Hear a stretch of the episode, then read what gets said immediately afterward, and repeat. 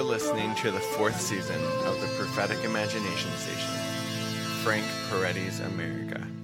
I'm DL Mayfield, a writer and neighbor. And I'm Crispin Mayfield, a therapist. Together, we like to overthink evangelical artifacts from the 80s and 90s. This season, we're doing a deep dive into Frank Peretti's best selling novel, This Present Darkness. Thanks for listening.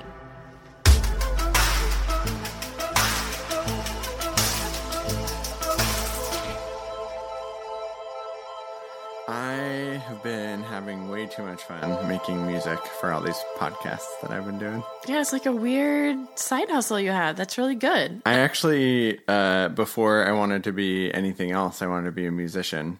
And I had a very short stint of making really weird music. Like if you made weird music that wanted to be hip hop, but was written by a therapist. Yeah, it wasn't that short. and you're still making it, I think, in your head sometimes. But yeah, That's- you're really good at podcast jingles. Who knew? Right. If anybody wants to know where all of our music comes from, it's Crispin. Danielle thinks I should just do that as I could just like quit my job and do that all day. Right. I don't think that's what you were saying. No.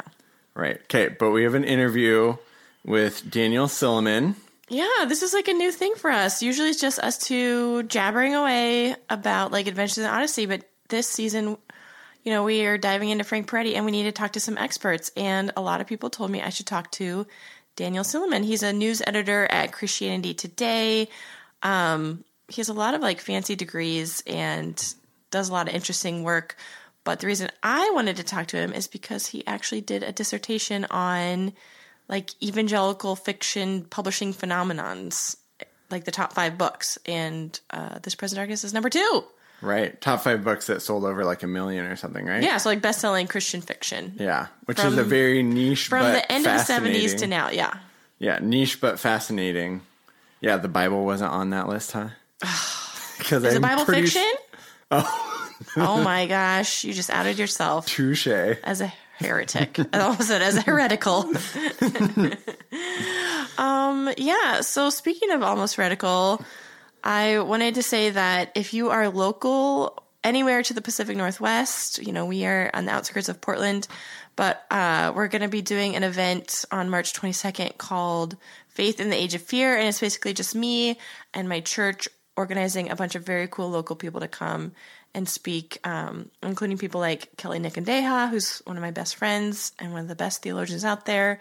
Um, Stephanie Tait will be there. Brandi Miller will be there. The Almost Heretical guys will be there. Scott Erickson, hopefully Leroy Barber, Michelle Lang, just a lot of cool people. And you too, Crispin. Yeah. You're going to be on a, a little panel, right? That's what they call nepotism. I know. No. And I will be talking a little it. bit about us, the illusion of safety in an age of fear, which is comes from one of the sections of my new book, The Myth of the American Dream. Which is coming out in. May. I thought it was coming out in April. It's actually coming out on our son's birthday. It's back there. Yeah. Again. Yeah. It started there. And You know, then it went to. now to. it's back. May 5th, y'all. Cinco de Mayo. Which is just for the little Mayfield family trivia. So strange because your first book came out on our first daughter's birthday. yeah, so my first book, Assimilate or Go Home, came out on my daughter's sixth birthday. And now my second book is coming out on my son's fifth birthday. And um, I will be away at the coast celebrating my son, and I will not be around for it. hoopla. So that's the way it should be. for his golden birthday. That's how he's been negotiating. Five on the fifth. He's says for my golden birthday, I want. Okay, before we get to Daniel Silliman, uh, we gotta. If we're gonna start out this series, I gotta know: Are you an angel or are you a demon? I have an online quiz. What? I was gonna say, what are you talking about? an online quiz. So I'm gonna ask you the question. it sounds naughty. and then it actually the picture here is Uh-oh. like a little naughty. I mean the demon is like very muscular and then the angel is very sensual. Are they both male? They're like no, they're male and female and they're like entwined. Oh So first question, have you ever been in a physical fight? no! All right. Unless kicking my sisters counts. I don't know. Yeah. I'm gonna say no. oh, okay. Uh sprinkle or submersion?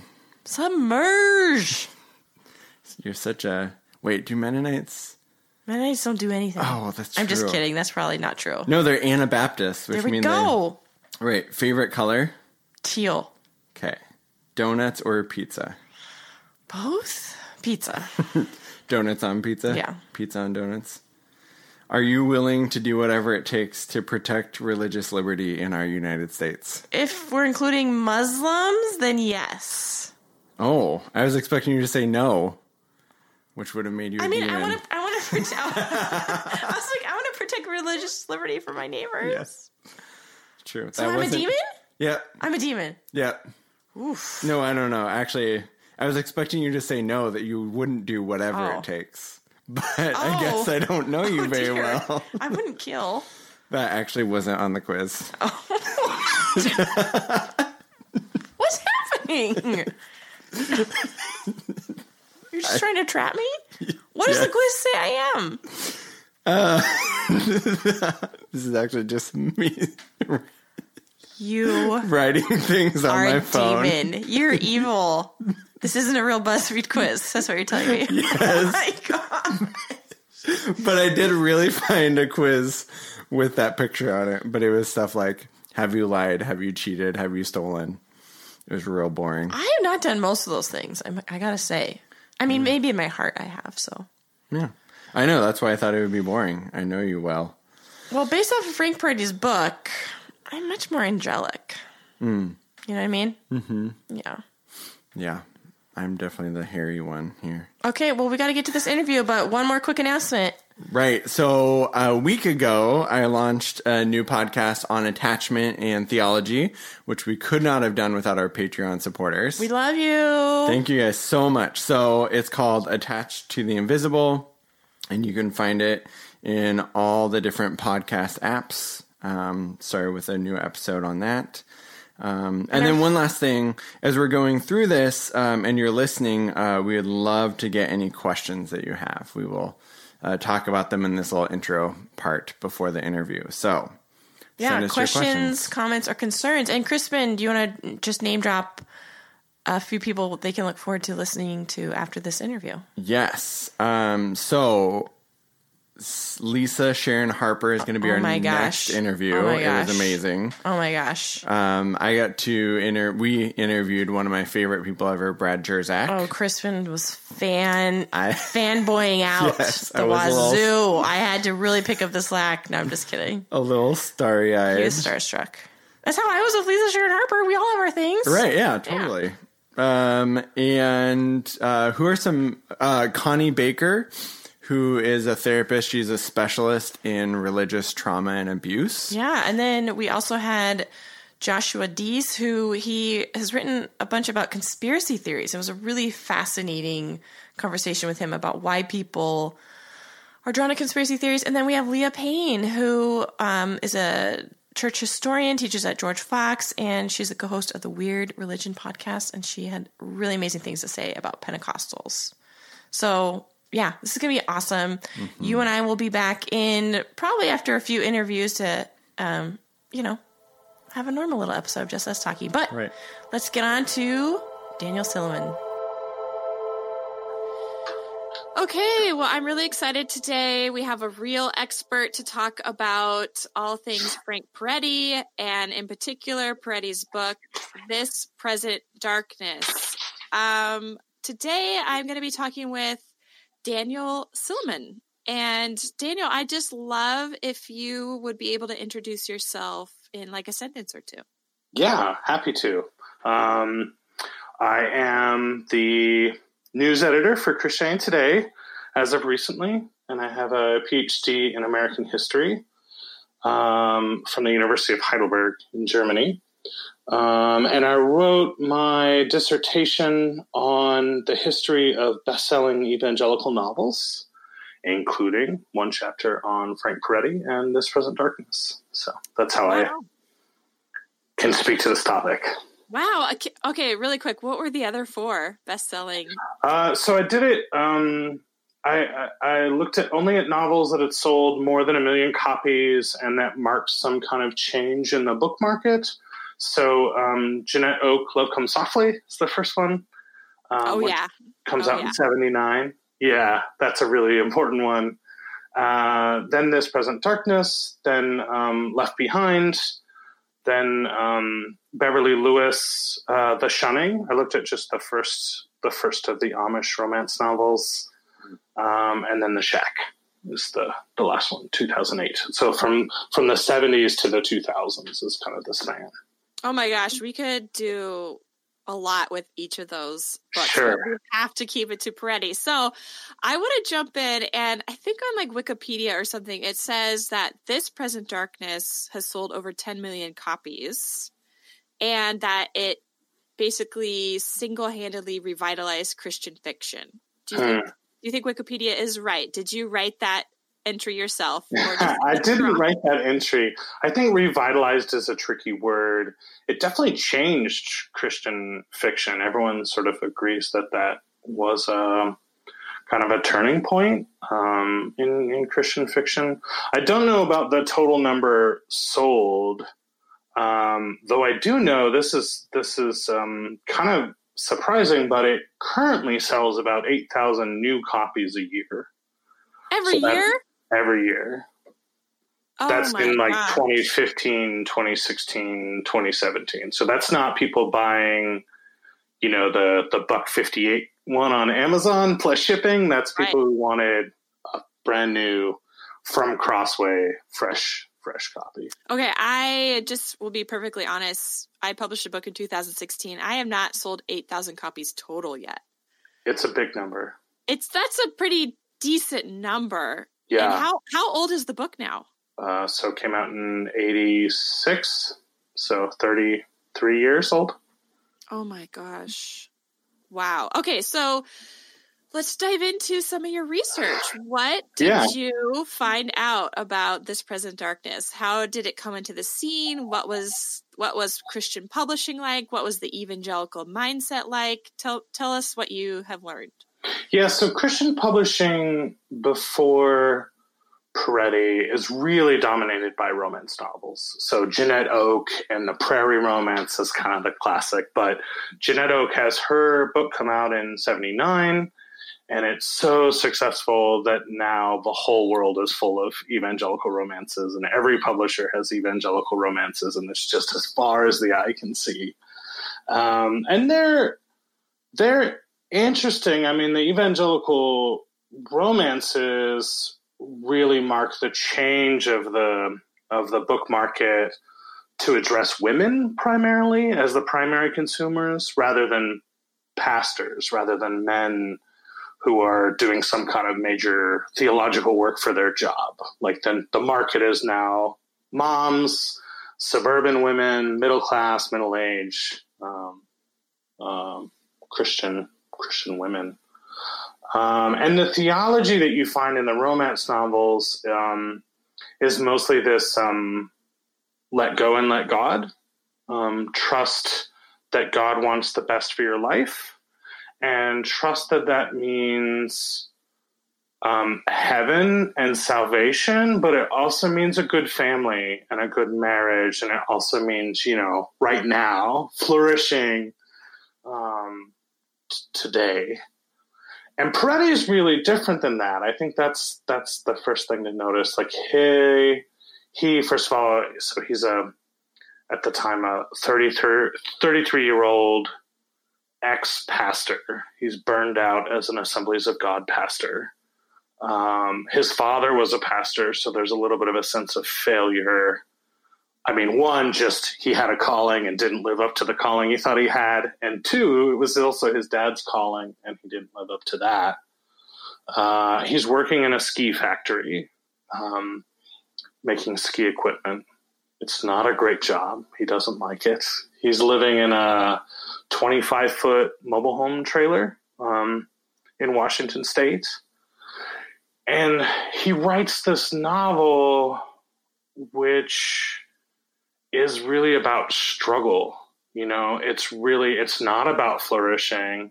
It's not about trusting God. It's not about like your life kind of working out. It, it, it really, I mean, my argument in, in my dissertation is that the, the novel imagines that the experience of belief today is being in conflict with your neighbor. Like that's what it feels like to believe. Compared to in the romance novels, what does it feel like to believe? It feels like trust.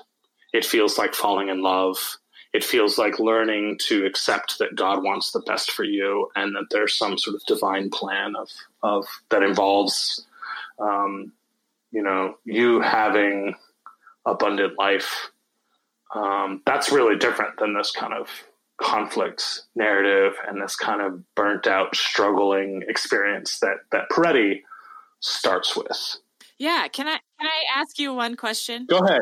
Yeah, I think that uh, you know we'll we'll be talking about different parts of the book on different episodes, but I think one thing that you're bringing up is this background yeah. of burnt out pastor, burnt out Christian, um, and I, one of the words that really stuck out to me in this present darkness is the remnant, like this idea that mm. not all Christians are the same, and there is this core group that just keeps struggling on, right? And like, and they're, they're very besieged, besieged, but even though they're greatly outnumbered, they still have access to a power, um, and through their prayers and faith, you know, they they will eventually win. Mm-hmm. But this mm-hmm. idea of the remnant, this, and in my mind, remnant means like embattled minority.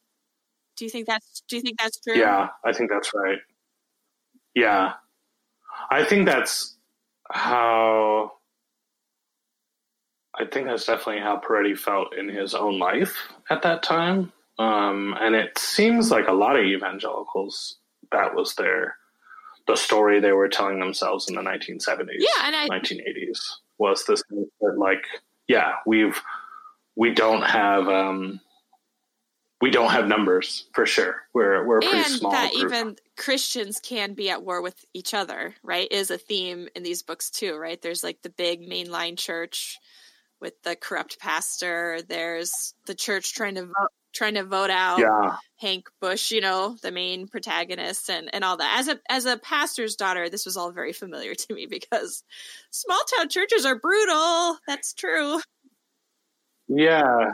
Peretti Peretti has a later book called uh, The Visitation, uh, which is also about pastors. Um, and one of the things that's fascinating in that book is how many church meetings show up. Peretti really likes talking about meetings and describing.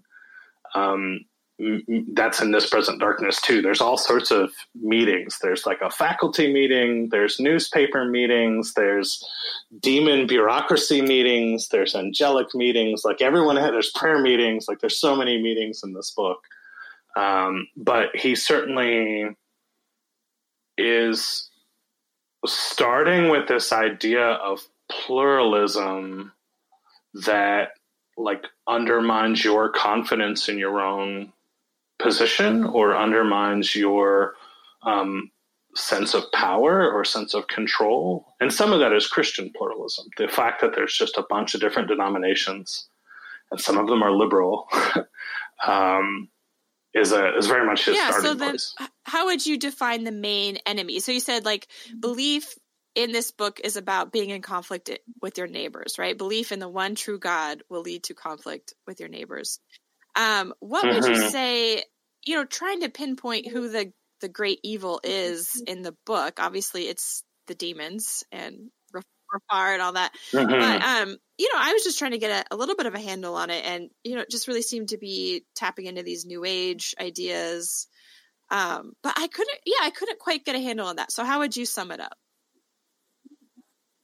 Some of it, it's interesting. Some of it maps on pretty neatly to the rise of the religious right and the enemies that they would have described, where it's um, secularists um, and New Age people, and and there's this um, um conspiracy. It really is a conspiracy novel in a kind of classic 1980s Red Dawn sort of way. Small town America is besieged by this interdimensional it sounds pretty familiar to like what Focus on the Family would have said in those years or what the moral majority. But there's also some weird elements like um, Peretti's concerned about corporations. Um, you know these these uh, the demonic conspiracy in the book actually hides as a as a global conglomerate. There's which you don't hear later, but in the 80s, there's this, I don't know. So there's a couple of things like that that are, um, that are curious in the way that he, um, kind of uniquely imagines who is besieging the remnant of Christians. One thing that might help to think about it is that, um, the Peretti is very influenced by his Pentecostalism, by his Assemblies of God background and theology. Um, but he's also deeply, deeply influenced by Francis Schaeffer um, and the worldview thinking of Francis Schaeffer. And that's actually the point at which he connects with the publishers. So he's he has this like 370 something page manuscript, and it's not like anything that's on the market. It's like Stephen King, but for Christians, and no one's interested until it ends up at Crossway, you know, the Crossway starts out as a tract publisher and it expands. Um, Lane Dennis is inspired by Francis Schaeffer that they need to address all of life um, and do this worldview thing. Um, and their Christian publisher shouldn't just speak to, you know, the salvation message, but we should have books about art and we should have books about family and we should have books about business and everything from a Christian worldview, which also turns out to be a pretty good publishing strategy. Uh, gives you lots of options. Um, so they liked this novel as a as a um, kind of worldview conflict told in a story that would appeal to people who wouldn't have picked up a 100 page 200 page philosophical you know who aren't going to read death in the city by francis schaeffer um, but but could read a story about a burnout pastor who has a town infested by demons and has to learn how to pray like that that works to to invite people into that way of thinking about things um, in a, an exciting and engaging way Dennis Lane Dennis says um, that this is a book for the moral majority that can hold it up and say, "This is how I see the world." Wow. Okay, so I think that's really interesting, and I, I think a question I have, and I'm not sure you could even have the answer to this. Um, but something I'm just asking everybody I'm interviewing is do you think that Frank Peretti just wrote a really thrilling novel? Or do you hmm. think he was truly trying to say, this is how the world operates? This is how power and spiritual power in particular works in our world, and how a Christian should therefore be oriented to accessing power? To I me, think, to me, that's what the moral majority is trying to do to say this is how we need to align ourselves with power. Yeah. I think Peretti understood that he was writing fiction, and some of the less generous and less careful interpretations of Christian novels sort of assume that the authors don't understand how fiction works. Um, and that doesn't seem right to me. So I, I think I don't think there's any evidence that he thinks that this is literally how things work. Um, however, he does think that there are some imaginative truths, and that the telling the story in this way, inviting people to to kind of try on this reality in the way that you do with realistic fiction, um, will get people to some important um, moral lessons and spiritual lessons. Um, you know, including I think I think he would tell you that that the the final lesson of this book is that prayer is important. I mean, I think we can disagree that that's the major takeaway from the book. Like that's a debatable point, but that would be his version of this: is that Christians should pray, and that that's the most important thing. And we're not praying enough, and we're not praying about our neighborhoods, and we're not praying about our neighbors, and yeah. But I mean, to me, and he absolutely thinks that's a takeaway from the book. But he also understands that it's a narrative and fiction, and he's telling you a story. And I don't think he's committed to the idea that like demons really are like this.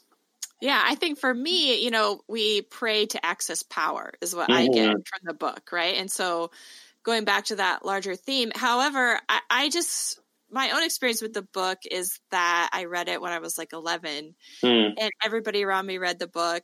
And, um, you know, we used to joke. I don't know if this is like a real thing. So you tell me as someone who studied it, but we would always joke people who would read Frank Peretti, we would, um, see demons under every doily. Have you heard that phrase? A demon under every doily Mhm. and really just like people experience the book as sort of a spiritual awakening right Mhm. to um, especially those of us who didn't grow up pentecostal or didn't come from like an assemblies of god background uh, it was like whoa there's this whole thing out there um, is that how people like received the book when it was first published Yes, with some nuance. I think absolutely people ex- experience it as a spiritual awakening. And there was this idea of um, spiritual warfare. Um, prayer walking happens at about this time um, as, as a sort of new phenomenon.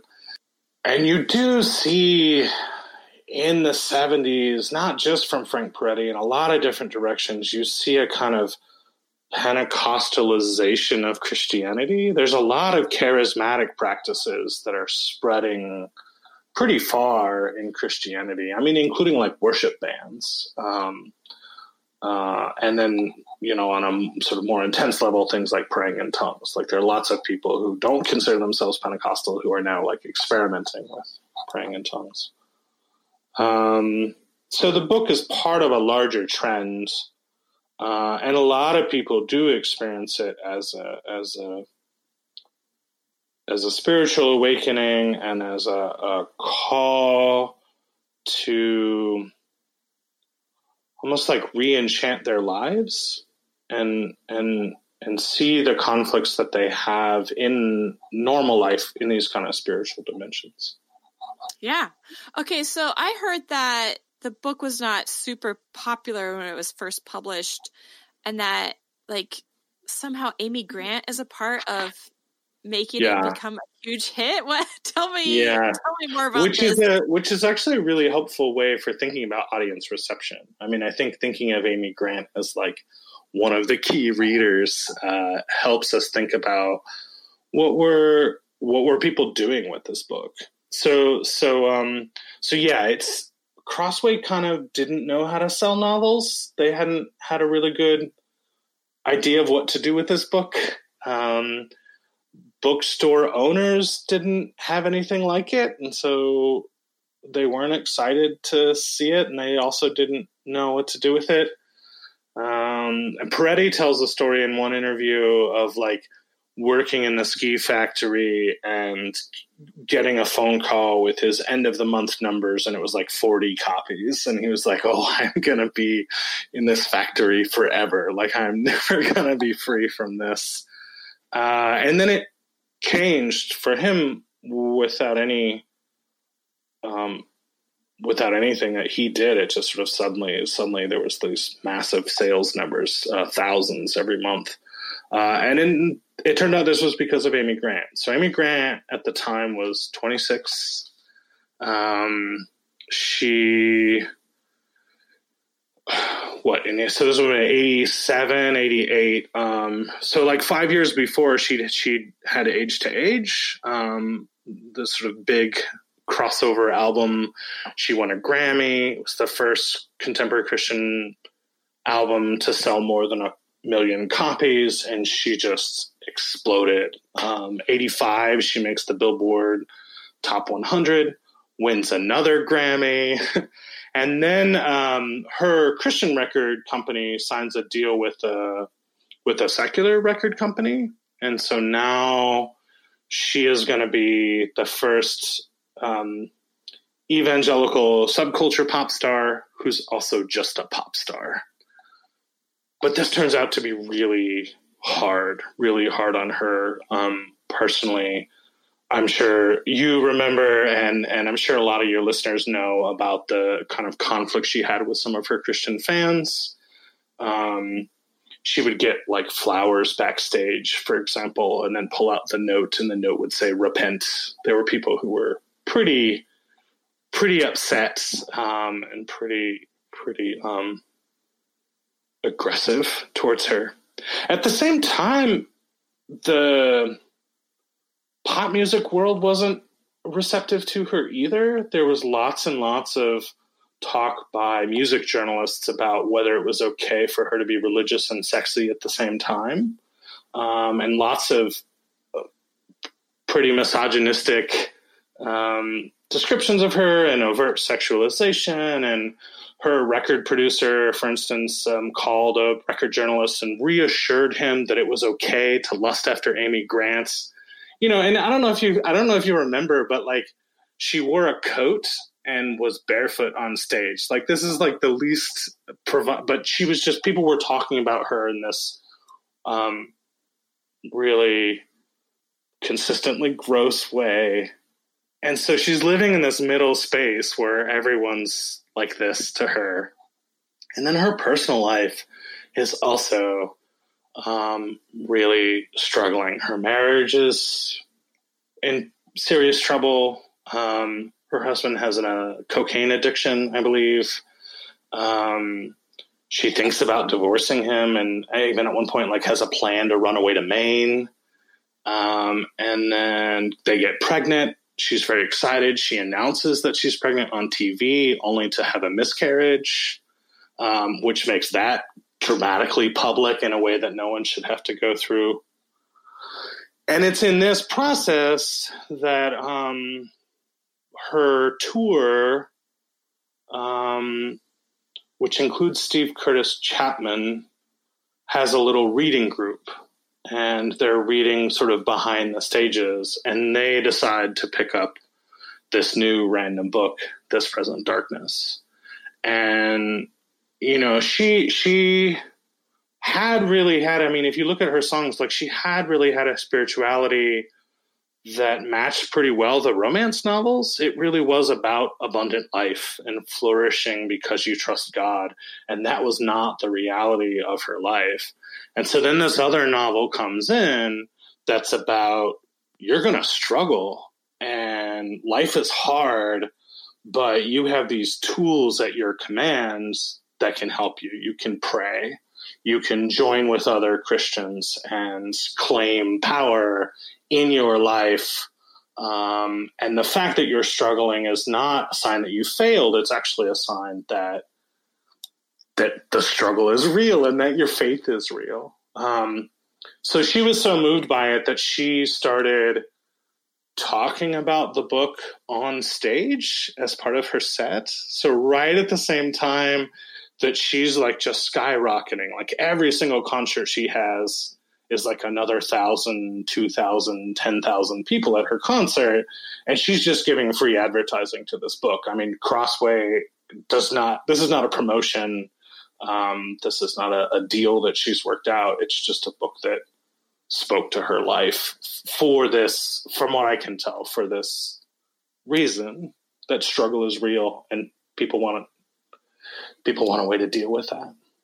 Wow. Oh my gosh. This is also fascinating. I didn't know any of this. Um, so Amy Grant kind of propels Frank Peretti onto yeah the consciousness of all these people precisely because her life is pretty terrible. Yeah. And yeah, this idea that we have access to power that can help us which, with these struggles. Yeah. Which, wow. Which I think helps us like think about what power might mean to an average reader. Like it might mean political power. It might mean I want control over my school board, but it might also mean, you know, more something much more intimate, something much more I don't know, personally tragic, like my kid seems to be alienated from me or my job is unfulfilling and I'm burned out now or you know, there's a, there's a lot of those types of stories that I think that um, that the novel ends up speaking to for people as part of that really broad spiritual awakening or or that you talked about. Yeah, I think one thing that's interesting is that you know the flip side of this finding comfort in these stories of you know we mm-hmm. have access to power is uh you know awakening to the reality like well, there's all these unseen forces at play that are evil as well, right? And so I think that's the whole thing from my childhood, looking for a demon under every doily is this heightened awareness of evil in the world. And, Mhm. um, you know, especially I know a lot of listeners read this book when they were way too young. Yeah. and um just being really scared about all the evil at work. One thing that went over which is also which is also a connection to Stephen King. If you think of the phenomenon of Stephen King, like my my wife is deathly afraid of clowns, and this is because she watched it on TV way too Yeah. young. Um, you know, and conspiracy conspiracies about evil being behind the scenes were really dominant in the 70s and 80s. And there's a Christian version of it, there's an evangelical version of it, but I, but we shouldn't think it's just evangelicals.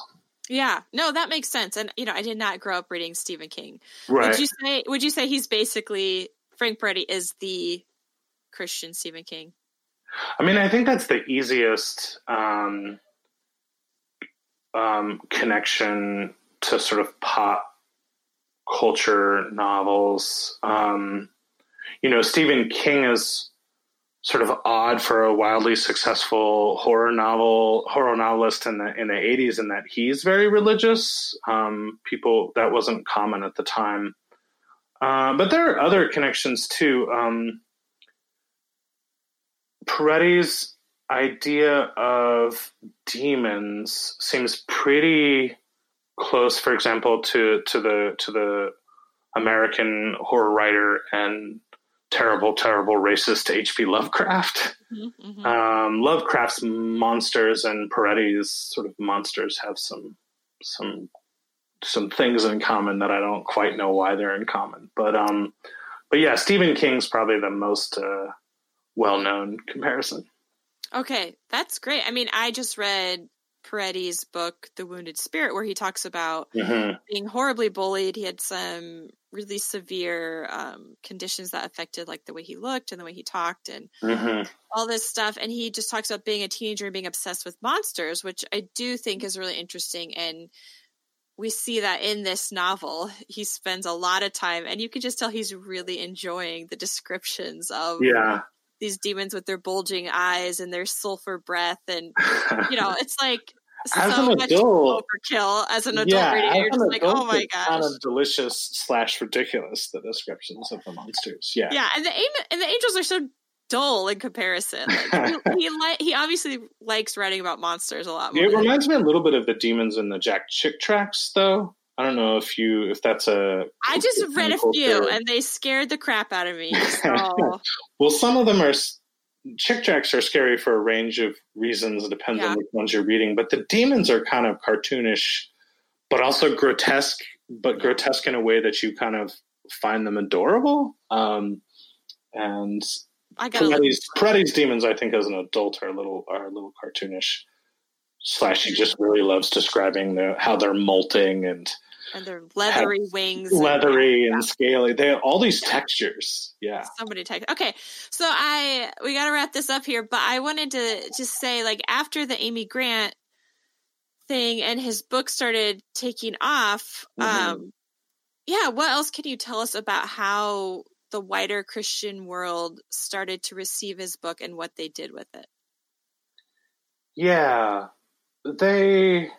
So he he gets um uh, sort of immediately a contract for his second book, and that's Piercing the Darkness, um, and that I think sells like half a million copies in the first month. Like yeah, that's also an amazing success. Um, and then and then Peretti and th- these are these are widely um, read, as you said. Um, and and and very well received. Um, and some people even talk. One of the Jim Daly, I think, at Focus on the Family talks about um, reading this Present Darkness in the car with his wife as he was driving to take his first job at Focus on the Family, and that sort of cementing in his mind, like, yes, this is what we're doing. Um, but Peretti himself grows a little distant. He he's a little frustrated pretty quickly with how the market just wants him to write the same novel over and over and over again. Um, and he kind of refuses. Um, so he writes two like this, um, and then he writes one that has no supernatural elements at all, and people were a little upset. Uh, and then he writes, I think The Visitation is an interesting one because the Christians end up being the bad guys and the church ends up being the bad guys. Um, he ends up putting a, a note in the front of his books that says this is not a spiritual manual. This is not theology. This oh, is really? the story. Yeah, it's some, oh. of the, some of the recent ones. Interesting. In part because of some stuff that was going on at Fuller um, with uh, C. Peter Wagner, um, where people were practicing spiritual warfare and exorcism in a way that Peretti didn't want to be connected with. Um, and so he still he keeps writing, but he never sort of hits this level again. Maybe the last thing I would say about his influence is that um, when Tim LaHaye has his idea for a novel, um, his first thought is that he would co-author it with uh, Frank Peretti, and Peretti says that sounds terrible. I won't. Why would I do that? I have no interest in co-writing a novel that you've outlined for me based on your theology, based on the rapture. It doesn't it sound interesting to, to me. So LaHaye's agent goes looking for somebody else and finds Jerry Jenkins. Wow. And they're left behind, obviously. That's incredible. Now, you know, you mentioned in passing that uh, people, you know, the publisher had said this could be held up by the moral majority as a book that propagates their worldview. And you mentioned Mhm. Francis Schaeffer being really influential to Peretti, and you know, Schaeffer definitely like kind of mid to late career did take a sort of hard turn into some dominionist theology that does Mhm. involve power and getting Christians into positions of power um, here in the in the world as we know it today. Uh, and I just thought it was interesting. I, I was trying to look up Peretti's sort of like online presence, and he doesn't really have much of No. one. Um, and I feel like the last thing he posted on his Facebook was um, in September of 2016, so right before the 2016 elections. Hmm. And I just wondered if you had any insight into why he just went radio silent I don't. That's a after good question. after all of this about power and embattled remnants of Christians yeah. in a cosmic battle against their, you know, pluralistic neighbors. I don't know. I think it's interesting. Yeah, it is interesting. I do think that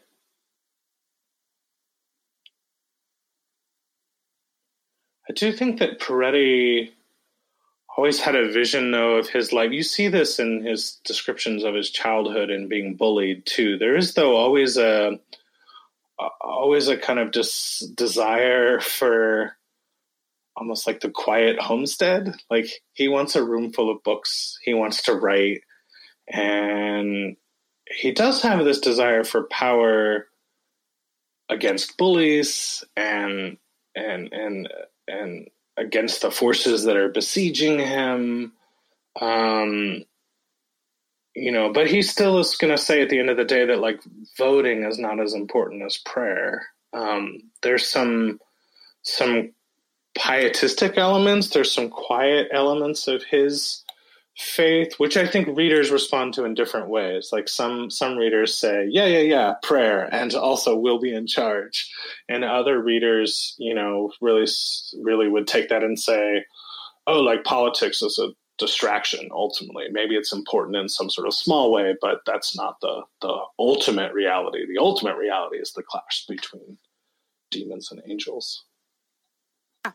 I don't know. That's that's a that's some guess. Um, I I don't know if his silence speaks to our current moment or something going on in his life, or Yeah. it's hard to Yeah. tell.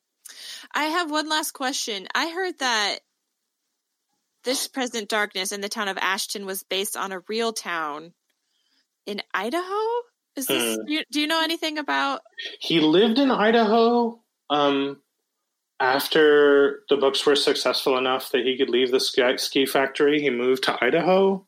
Um, but I don't have any reason to think that the town is based on that town. Um, you know, it's described actually as a Norman Rockwell town. Um, it's it's so meant to be a fantasy of normal, real America, middle America, small town America. Um, that even will say it looked like a fantasy of small town America. But and I think, and I think that's important understanding the novel. I don't know if it's a real town. Yeah, I think the thing that I just kept thinking about, it does seem like a Norman Rockwell town, except for this large liberal university, right? That's that's true. That's the thing that doesn't stick out. So, can we talk about the university for a second? Oh, please. I, I think I think that's actually important to understanding the novel too, and the Schaefferian elements. I mean, he also has a hero who's a newspaper reporter, which doesn't happen in a lot of Christian imagination, a lot of evangelical imagination. I mean, Marshall and Bernice are the two best characters. Don't you think? I do. Yeah. Yeah. Um, totally. Yeah. Though a retelling of this book from Sandy's perspective would be would be pretty great. Um, oh my um, gosh! Oh my gosh! Fanfic. But I, but I think, um,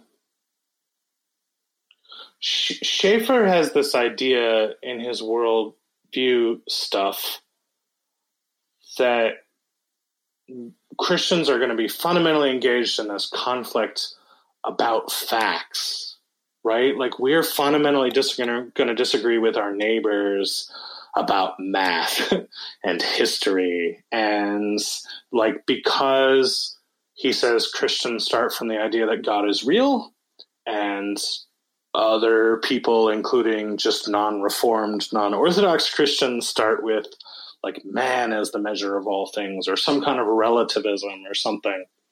So I think in Peretti's novel, the way that works out is that the struggle is over knowledge production, right? Which includes the university. Can we trust them? Are they open? You know, he tr- the Hank Busche tries to visit a, or no, Marshall tries to visit a class and gets kicked out. And the idea that classes in the college aren't public space becomes a problem. Uh, um, whether meetings are public or private becomes a pretty constant conflict throughout the novel. Um, and then the newspaper and what they can can and can't report is another source of conflicts.